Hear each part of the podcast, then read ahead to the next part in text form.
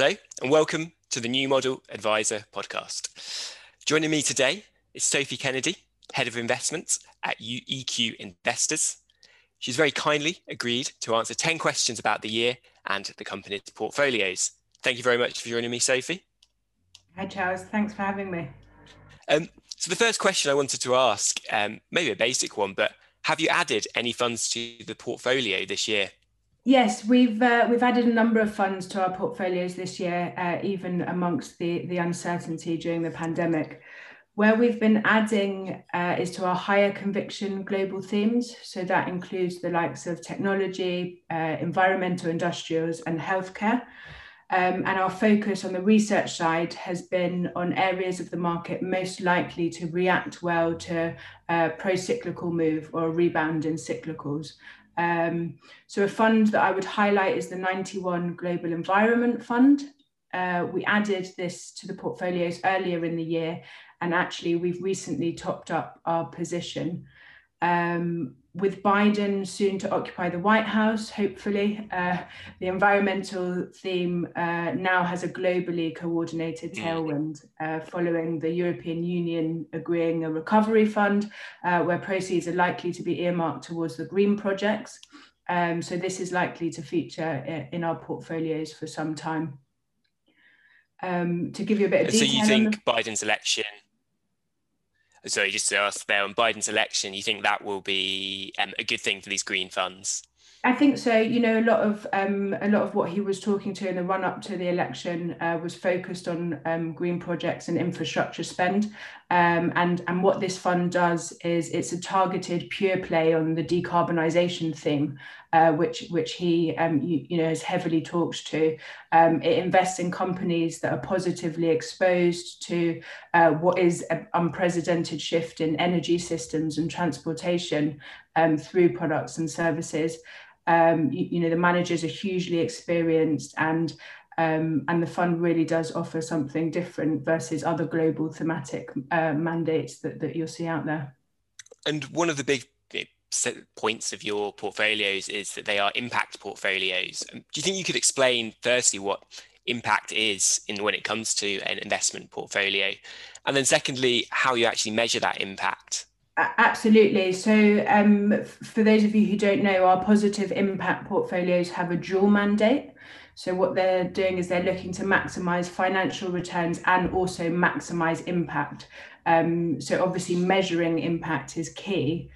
When we talk about maximizing impact, what we're talking about is the positive impact achieved by investing in companies uh, developing innovative solutions through their core products and services um, to tackle the world's largest environmental and social challenges. So, uh, a helpful framework is the UN Sustainable Development Goals when you're thinking about impact investing. Um, and we use this to guide our investments as well as our reporting. Um, for those of you again who don't know, the UN goals were launched in 2015, uh, agreed by over 190 countries as the 17 most pressing issues to be tackled by 2030. Um, and what we're looking to do uh, within our positive impact portfolios is maximize our alignment uh, to these UN goals from an intention perspective. What we then do um, in terms of measuring the achieved impact um, is uh, uh, is within our impact report. So our fourth edition has just been published. Um, and what we do there is we demonstrate the impact created by our investments within the portfolios. Um, what we're doing is we're looking at the underlying equities and bond exposures that we have, um, which is over 500 companies, and we're looking at metrics from uh, reported annual reports and accounts. Uh, examples of the metrics are things like um, the associated amount of patients treated for disease, um, the hours of education provided by investment, um, or on the environmental side, things like um, associated renewable energy uh, or waste recycled uh, I, I, think one other thing that's really important that we're, we're working on at the moment is to help our clients understand how their investments are performing from a carbon emissions perspective as well. So the largest driver of climate change and you know the, the main threat to us as a society today So we're reporting on carbon footprint, um, which is quite unusual, and also aligning that footprint to uh, climate change scenarios. Um, so under the Paris Climate Agreement, uh, the global target uh, was set to, to 1.5 degrees of warming pre-industrial levels and all of our portfolios are aligned uh, and committed to, to make sure that we remain so. And I mean, one of the problems that often gets brought up is this um, phrase uh, greenwashing. How do you make sure that the figures are the right figures and that you're looking in the right places for them? Yeah, it's a really good question. Um, there are a number of uh, frameworks and initiatives out there to help us. The UNPRI uh, would, be a good example. They offer a framework. Uh, having the UN SDG framework um, um, as an outset to understand um, kind of how we want to align our portfolios has been really helpful as well. Um, in terms of greenwashing, I totally agree. Uh, you know, we could probably spend a whole podcast talking about it. Yes, we definitely uh, could. And um, and and I think you know there needs to be more guidance, and we're hopefully going to see that coming through in, in further regulation um, on both kind of um, asset managers and um, and the broader industry coming up. And just maybe dive a little bit more then into the portfolio of whether you could explain, I wondered whether you could explain actually uh, one of the funds in the portfolio and how you picked it? Yeah, absolutely. Um, I I'll focus on the Baillie Gifford Positive Change Fund. Uh, mm. I think um, so. This is a really interesting one for us because we are, um, you know, we really try and innovate um, and push asset managers to, to to innovate themselves and bring new products to the market. This fund was launched in 2017. Um, and we, um, you know, we, we, initially looked at it then. We took a further look at it in 2018. Um, it's one of the purest impact funds you'll find in the universe. Its focus is on um, four identified social and environmental themes aligned with the UN SDGs. Um, and after conducting our due diligence, um, which looks at financial, it looks at impact and ESG analysis, um, we, we, saw that the fund uh, was differentiated from a regional perspective versus peers versus uh, uh, and from a sector and style pers uh, perspective as well, and would really help to enhance our portfolio construction. Um, however, at that time, given our um, kind of stringent um, investment approach, we didn't feel that we had the track record and sufficient evidences that the managers could um, consistently generate alpha. And front and center for us is maximizing financial returns, and we couldn't quantify that. Um, also, when we were looking at the fund, uh, we identified a holding that wasn't quite in line with um, our impact approach, and therefore we took the de decision in 2018 not to invest. Fast forward uh, to February this year, um, and the, the fund had both built up an impressive three year track record um, and had also um, divested from the company in question. And therefore, we, we decided to take uh, what is now a substantial position um, in the portfolios. The fund has had a fantastic 2020. Um, not just driven by Tesla, as many. Yes, I was going to bring that up. Yeah, might allude to.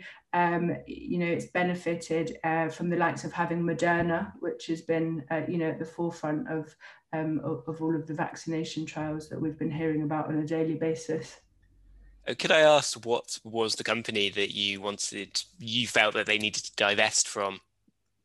Yes, um, Tencent um, was, was ah, yes. that we had uh, with it, within the portfolios, and um, it wasn't uh, due to our engagement. Um, I have to say that that they decided to take the uh, decision to to divest, um, but we're pleased they did. Um, and um, yeah. and we're looking forward to to having the fund as a, a long term holding going forward. I mean, uh, you know, it, it gives us ex- great exposure to um, to, to European companies uh, to healthcare. So if we see parts of those markets um, doing well, um, will outperform. And also it benefits when we see kind of significant government infrastructure spend. And again, you know, given the global pandemic, we've had governments pushing uh, fiscal spend globally, uh, which, which has benefited the fund. Yes, I think I actually interviewed one of the managers of the fund a few months ago, and it just seems to have a lot of momentum at the moment. Uh, the, the flow seems to be going up every month, and obviously performance is good. Uh, as you say, Tesla is a driver of this, um, but there are other holdings. I just wondered whether you think maybe the growing popularity is also a reflection of investors' priorities and change in priorities towards sustainable and impact.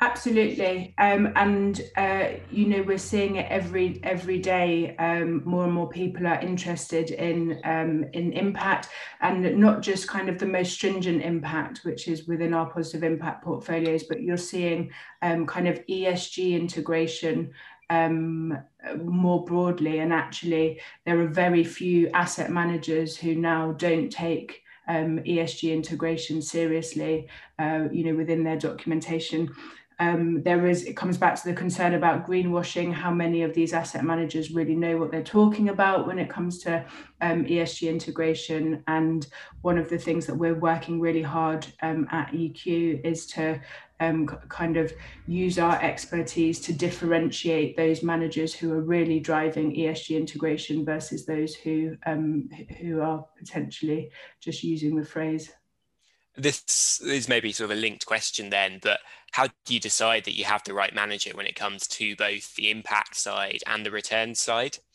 Yeah, um, so from an impact perspective, I'll start there. Um, what we do um, is we conduct thorough analysis. I've mentioned ESG integration process. We have a questionnaire, due diligence questionnaire um, that, that, we, that we use to really grill the managers in that respect. Sustainability screens um, is another thing that, uh, that we analyse, and also how they apply impact investing best practices. And again, it comes back to our experience. We've been doing this for eight years, helps us cut through kind of the vague terminology and the greenwashing. Um, we analyze the intention of the manager when it comes to impact. So um, we use the impact management projects uh, ABC approach. Uh, to run you through that really quickly, you've got Act to Avoid Harm, which is encompassing the exclusion of controversial sectors and managing ESG risks, uh, benefiting stakeholders, so how ESG is integrated into security selection, and then contributing to solutions. So, where impact is evaluated in terms of the intentionality of the manager, the materiality, um, and additionality. So, so, how are they adding uh, to the impact? From a returns perspective, um, uh, one important thing thing to note, I think that's really important, is we're not compromising on either. We don't ever yeah. uh, compromise on impact or return. Um, we're looking to maximise both, and our performance, um, you know, is testament to that. Uh, with regards to return, our focus is on making sure we're looking for those managers who can consistently generate strong risk-adjusted returns. So we look at all the mainstream metrics, um, managers who can consistently deliver alpha over their benchmarks. We don't have a specific track record requirement um, that we're looking for, but we do spend a long time analysing the, manu- uh, the managers tenure. So, what's driving their performance? We conduct kind of in-depth attribution analysis. So, we're looking at whether it's stock stock selection, is it asset allocation that's driving performance, sector bets, um, are these luck or skill, um, and are we seeing a consistent return over time? And then it's um, you know in line with many of our peers we're looking at the investment philosophies to be in line with our values uh, repeatable processes, dedicated fund managers, um, and, and, and then looking at the biases, the sector exclusions, and what the implications of those will be, um, and, and how um, adding the fund to our portfolios is going to benefit us. And I wanted to move a little bit onto your the impact report you produced alongside the um, portfolio, which is actually very interesting. Um, dive into what all these funds are actually doing. Uh, I, one interesting fact in it that you mentioned um, is that more women invest in the portfolios than men. I think it's 40, 52% against 48%. I just wondered one, why you highlighted this in the first place, and then two, why you think this is the case. Yeah, very good question. I think you know one of the reasons we highlighted is it, it's very much against the norm. You typically see, you know, with, with any um, investment that you've got a higher proportion of men investing versus than women. Um, why it's the case, uh, we're asking ourselves the same question. Yes. Um, it's something we welcome. Um, you know, we've been increasingly attracting women to, to, to our wealth management business as a whole um, and um, you know, without um, putting too much detail on it, you know, the fact that women have maybe a more nurturing role than men, uh, wanting to do good um, in um, society at large. I mean, that, that's as far as I could probably pinpoint it. Is there a different kind of? Uh, this is a conversation that has come up with a few advisors recently um, and advice businesses about whether there's a need for a different style of proposition. Do you think that's the case um, in terms of helping women? It just needs something, something different, something that needs to be thought about in a different way.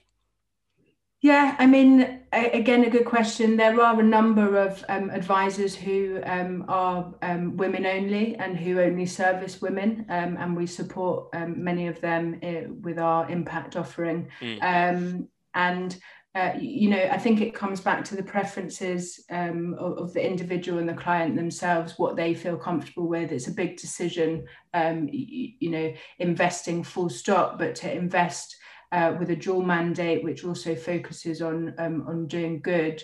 Um, and I guess the information that comes around um, comes with that. You know, you get a lot more um, understanding of what you're investing in um, as an individual and the impact you're making, um, which is great for some clients to be able to connect.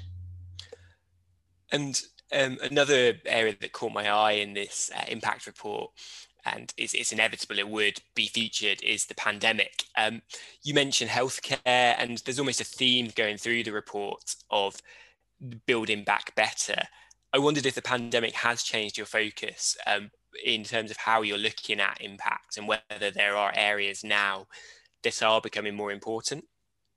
I'm not sure it's changed our focus. I think what it's done is it's certainly highlighted, um, you know, more globally that there is a need um, for investment in this space. Um, and I think, you know, we would say that we've been doing it for a number of years and actually um, you know what the pandemic ha- has done is it's fast forwarded people to be focused on um, on where they're investing as well and you know it's not just the pandemic i think build back better you know focusing on climate change is significant um, and other parts of um, you know the alignment to the un sustainable development goals from a from an investment perspective um, we'd been increasingly focused on quality companies and defensive sectors pre-pandemic. Yes. Um, and that was not impact related. It was focused on, um, you know, concerns about trade wars, um, elevated market valuations, and so when the pandemic hit, we were already positioned defensively, um, and um, actually, as I've mentioned, what we've been doing is we've been looking at more pro-cyclical ideas. Um, we've mentioned um, uh, the, the, global environment strategies and the benefits that, that they're having from um, increased fiscal spend. Um, and while you know we're definitely expecting challenging months ahead, the news of the vaccine development, um, you know, is fantastic. Economic recovery potentially in sight, yeah. and markets are um, are certainly moving to reflect that. So, um, so, so for kind of from a top-down perspective, our focus is much more on recovery funds, maybe further down the market cap um, than we'd previously been um, more defensively positioned. And you mentioned the vaccine there, and you actually mentioned earlier Moderna um, with positive change, and that comes up in the impact reports uh, as a business that is working towards a cure.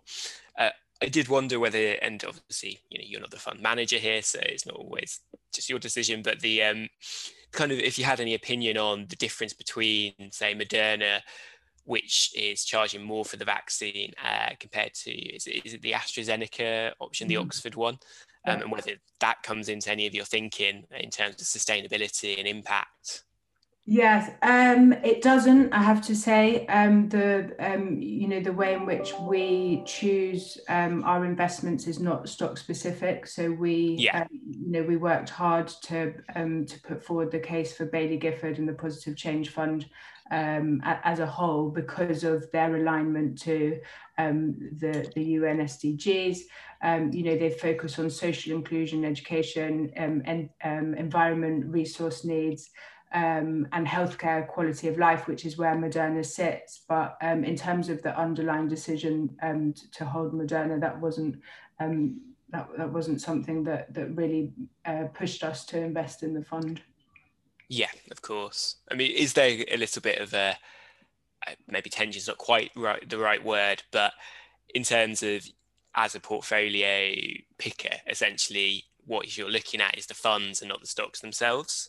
Absolutely, and not, and not just the fund. I guess you know we're looking. We don't pick stocks because we don't think that we've got the skill set needed. Also, mm. you know what we want is a globally diversified uh, portfolio of equities, fixed income, um, and other assets um, across different uh, geographies, different themes, um, and to have that knowledge base under one house um, as EQ wouldn't be possible. What we do have the expertise in doing is seeking out those specialist fund managers who can, um, whether it's environmental, focus on clean energy, whether it's um, you know within a certain region in Asia, um, have the ability to to find the best stocks that are not only maximizing financial returns but maximizing impact. Um, and this actually does lead on to another question um, I wanted to ask on your work with ShareAction and your sort yeah. of engagement work. I wondered, um, again, firstly, if you could just quickly explain what that is and what you've worked towards. And then, secondly, whether the pandemic has changed how you go about this, because obviously there are no in person AGMs. I don't know if that's made it better or worse. Um, yeah, have, has anything changed? Absolutely. So first, I, I, think it's important to highlight ShareAction focuses on company-specific engagements. Yeah. Um, so given we invest in funds, it's actually outside the scope of our day-to-day engagement with fund managers, but it's still front and center in terms of what we're doing at EQ. Um, so for those of you who don't know, I guess ShareAction have spent over 10 years building the movement for responsible investment, um, their focus is on engaging um, to unlock the power of investors to catalyze positive social and environmental change. Um, what it does is it brings different types of investors to come together um, as a universal voice. Um, they make a huge amount of resource available, which allows for better information and therefore more targeted initiatives. Um, EQ specifically are involved in two of their initiatives, um, and this is uh, driven by our sustainability specialist, Louisiana Sauge. Um, to give you a brief overview, the first is, is the Investor Decarbonisation Initiative, uh, the IDI, and essentially where the engagement is focused there is on driving companies um, a few examples uh, with respect to energy efficiency targets um, or renewable energy procurement targets. Um, the second, totally different um, initiative is Healthy Markets Initiative, uh, which is focused uh, more specifically on UK grocery retailers. Um, and engagement here um, is driven by a number of different reports, uh, obesity crisis, um, and the access to nutrition initiative, um, where, where, the latter essentially what it, it, did, it ranked companies based on their marketing practices. Um, so the team have met with Tesco, they've met with Sainsbury's, Asda, um, and what they're doing is they're pushing for sales targets on healthy foods. Um, and uh, you know a success story, I guess, is uh, with regards to Tesco, where at their AGM um, uh, they openly committed to setting targets on on healthy foods, um, and the team uh, within the initiative are currently helping them to implement that. Um, in terms of the, the question about virtual AGMs, um, I guess you know there are some positives to come out of 2020. Um, it's not something that we're hugely involved with, but obviously um, they reduce the necessity to travel. Um, so, yeah. so you've got improved accessibility for global shareholders who might not otherwise been able to attend. Um, where space was previously limited because of a physical meet. Um, you know, there's no excuses now why minority shareholders shouldn't be able to attend and have their voices heard, which is fantastic. Um, and, and finally, transparency. I mean, I mean, all of these meetings these days are recorded, um, you know, which which gives great um, transparency and and and um, and oversight for anyone who wants to get involved. Um, almost my final question on the portfolio is is there an underrated fund in that portfolio? You know, perhaps one that is overlooked or not as big um, that you would like to highlight? Uh, yeah i'd probably highlight the wellington global impact bond fund um, okay. which is relatively new. Um, it's just over 100 million um, Wellington management is is relatively unknown in Europe, but actually, it, you know, it's a huge player in the US with over a trillion of assets. Um, they were actually one of the first asset managers to launch uh, a global equity impact fund, which was about four years ago. It's a really stringent process, best in class uh, impact reporting in our view. Um, and last year, they leveraged on their experience in this space and they launched a bond strategy um, which again in our view is the most ambitious in terms of their impact analysis and their reporting uh, within fixed income. Um, and for a UK investor, what it does is it provides access to, to bonds uh, globally, uh, where proceeds are directly financing green or social projects. Um, and, and I guess for us, it comes back to kind of diversification and, and portfolio construction. The fund um, um, is relatively defensively positioned. Um, and so it was actually one of the best performers uh, in Q1 2020 when we saw the initial uh, reaction of the markets from, from the pandemic. And just before we finish, I wanted to quickly ask a couple of questions about uh, EQ itself and how you've managed to run the business this year and kind of stick to i mean have you managed to stick to sustainable lines and how you've gone about that Yes, um, absolutely. We have. You, you, know, we were in a, a really fortunate position um, during um, the initial stages of the pandemic, where we, um, you know, we we made the decision much earlier than others to to, to work from home, um, and um, we had uh, very quickly business as usual in terms of the way in which we work as um, as a team and as a company. So we've very much been able to continue um, driving, um, you, know, our research agenda. The way in which we invest hasn't changed. Um, and um, and our our, um, our drive on the sustainability front as well um, um, just continues. So our focus is making sure that we're engaging as much as possible um, with all of our fund managers. We mentioned ShareAction um, in terms of the way in which um, uh, we engage with individual companies, but a really important thing that we're, we're focused on as a company is our engagement work more broadly. So while we're creating positive impact um, through how we invest, we're also making a positive impact by engaging for change. So you know, it's vital, we think, to use our influence and voice to amplify positive uh, impact for our clients.